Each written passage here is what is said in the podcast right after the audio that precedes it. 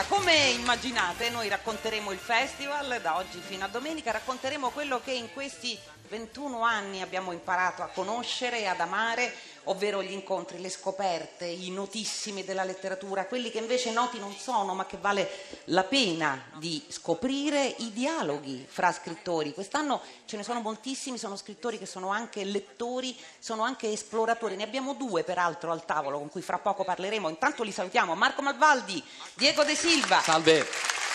Salve a tutti. Fra non molto, alle 16.15 saranno a Palazzo Ducale insieme a Simonetta Bitasi, ma alla mia destra c'è un'altra scrittrice, una scrittrice tedesca, l'anno scorso faceva parte del programma di scritture giovani, salutate Mercedes Lauenstein con Nicola Nobili che ci farà un regalo fra non molto.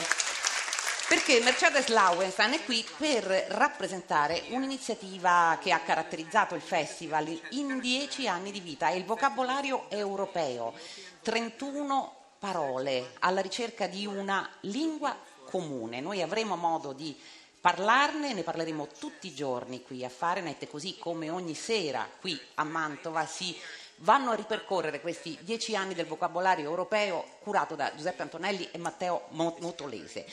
Racconteremo altre cose, un po' la chiave che ci siamo voluti dare quest'anno, raccogliendo anche la provocazione, riflessione amara di Philip Roth, di un grandissimo della letteratura. Peraltro, per chi è qui a Mantova, questa sera alle 21 Alessandro Piperno a Palazzo d'Arco parlerà proprio di Philip Roth e Philip Roth nel suo ultimo libro che si chiama Why Right dice una cosa che ci ha fatto riflettere parecchio, dice la realtà lascia sbalorditi e mette in crisi, anzi in imbarazzo, lui usa questo termine, la nostra misera immaginazione.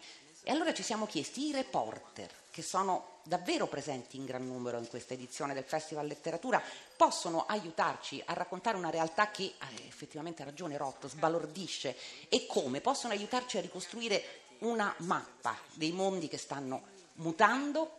Infine, e questa è la terza costante di questi speciali di Fahrenheit, Ogni giorno noi proveremo a raccontarvi un luogo, proviamo a cominciare proprio oggi, e perché li nominiamo così spesso questi luoghi di Mantova. Io poco fa parlavo di, parlavo di Palazzo d'Arco, eh, po- Palazzo Te è un altro dei palazzi assai nominati. Ebbene, se ricordate, molti e molti anni fa, era il 1974, un grandissimo scrittore, Georges Perec, provò a fare un tentativo, lo chiamò tentativo di esaurimento di un luogo parigino. Provò a raccontare Place Saint-Sulpice, raccontandone i dettagli, gli avvenimenti, le cose, e cercò di restituire una fotografia, ma noi abbiamo la nostra Perec qui con noi, che è al nostro fianco Daniela Ferrari.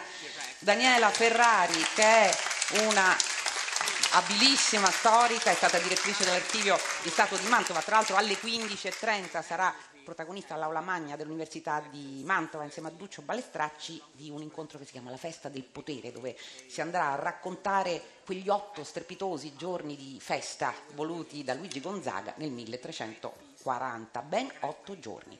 E allora, Piazza Leon Battista Alberti, tante volte nominata a Fahrenheit, più volte nel corso di uno stesso pomeriggio, ci aiuti a raccontarla, ci aiuti a farla vedere a chi non è qui, ma anche a farla vedere a chi è, a chi è qui, eh, vicino a noi, davanti a noi, che magari tante cose non le conosce.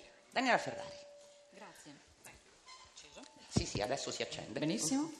Eh, piazza Leon Battista Alberti, uno dei luoghi suggestivi di Mantova, non è una delle piazze più grandi, pensiamo a Piazza Sordello, è una sorta di quinta teatrale, non ha un cannocchiale prospettico, vi si accede da vie laterali, bisogna scoprirla, arrivarci piano piano.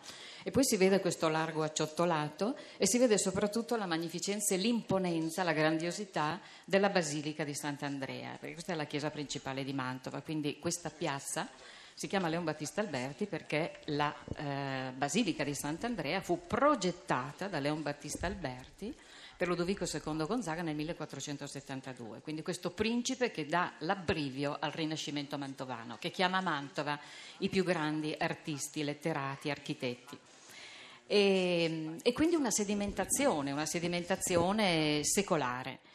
Eh, sul lato sud la piazza è chiusa da questo porticato, da questo loggiato leggero in mattoni e colonne con capitelli E questo era il palazzo dell'abate, quindi qui c'era un monastero, un'abbazia per la precisione, benedettina, che era diventata talmente importante che Gonzaga cominciava a dare un po' di problemi. Perché, ah, ecco. perché? perché nella eh, cattedrale di Sant'Andrea si conservano le reliquie del preziosissimo sangue, che secondo la tradizione furono portate a Mantova dallo stesso Longino, il soldato che colpì al costato di Cristo e quindi ne provocò la morte, poi una conversione subitanea e dopo eh, molto peregrinare, molto vicende, arrivò a Mantova dove portò appunto queste reliquie che si conservano ancora nei sacri vasi, addirittura in una cripta che è una chiesa sotterranea costruita eh, dai Gonzaga sempre. Ma è appunto Ludovico II Gonzaga che sulla seconda metà del 400 eh, grazie alla complicità di un Papa, fa sopprimere l'abbazia dell'ordine benedettino e istituisce un primiceriato, quindi mette la longa manus della famiglia Gonzaga sulle reliquie del preziosissimo sangue e che e la cattedrale doveva, eh, la, la, basilica doveva proprio, la basilica doveva proprio custodire, avere questo compito principale di custodire le reliquie. Ma poi potremmo dire ancora molte cose, soprattutto agli ascoltatori che non sono qui presenti e non ci vedono. Questa piazza ecco, ce esempio, la faccio immaginare. Ecco, è rettangolare, ha tutto un lato eh, che è quello della, di, della, chiesa di Sant'Andrea, poi c'è un pozzo medievale, c'è una casetta che sembra quasi una casetta delle favole, potremmo immaginarla eh, rivestita di marzapane nelle favole di Hansel e Gretel, che è la casa del sacrista, c'è il loggiato eh, il palazzo dell'abate, quello che è rimasto di quell'abbazia benedettina, che tuttavia ha ancora dei, eh, dei resti di affreschi che ci danno l'idea eh, di questa bellezza che c'è a Mantova, di questa bellezza diffusa. Ma se ci volgiamo sull'altro lato, eh, che era una zona di osterie, di eh, vicoli, eh, con questi acciottolati, bisogna immaginarla con la nebbia in un giorno d'inverno, non piena come oggi e fu visitata anche da molti stranieri. Lì c'è una lapide proprio sulla, sull'angolo della piazza che ricorda la visita di Charles Dickens che venne a Mantova, però non gli piacque molto. Ah. Infatti ha lasciato un giudizio non proprio lusinghiero, soprattutto anche del della storia dei giganti del Palazzo del Tè, per esempio, non ha lasciato un giudizio lusinghiero.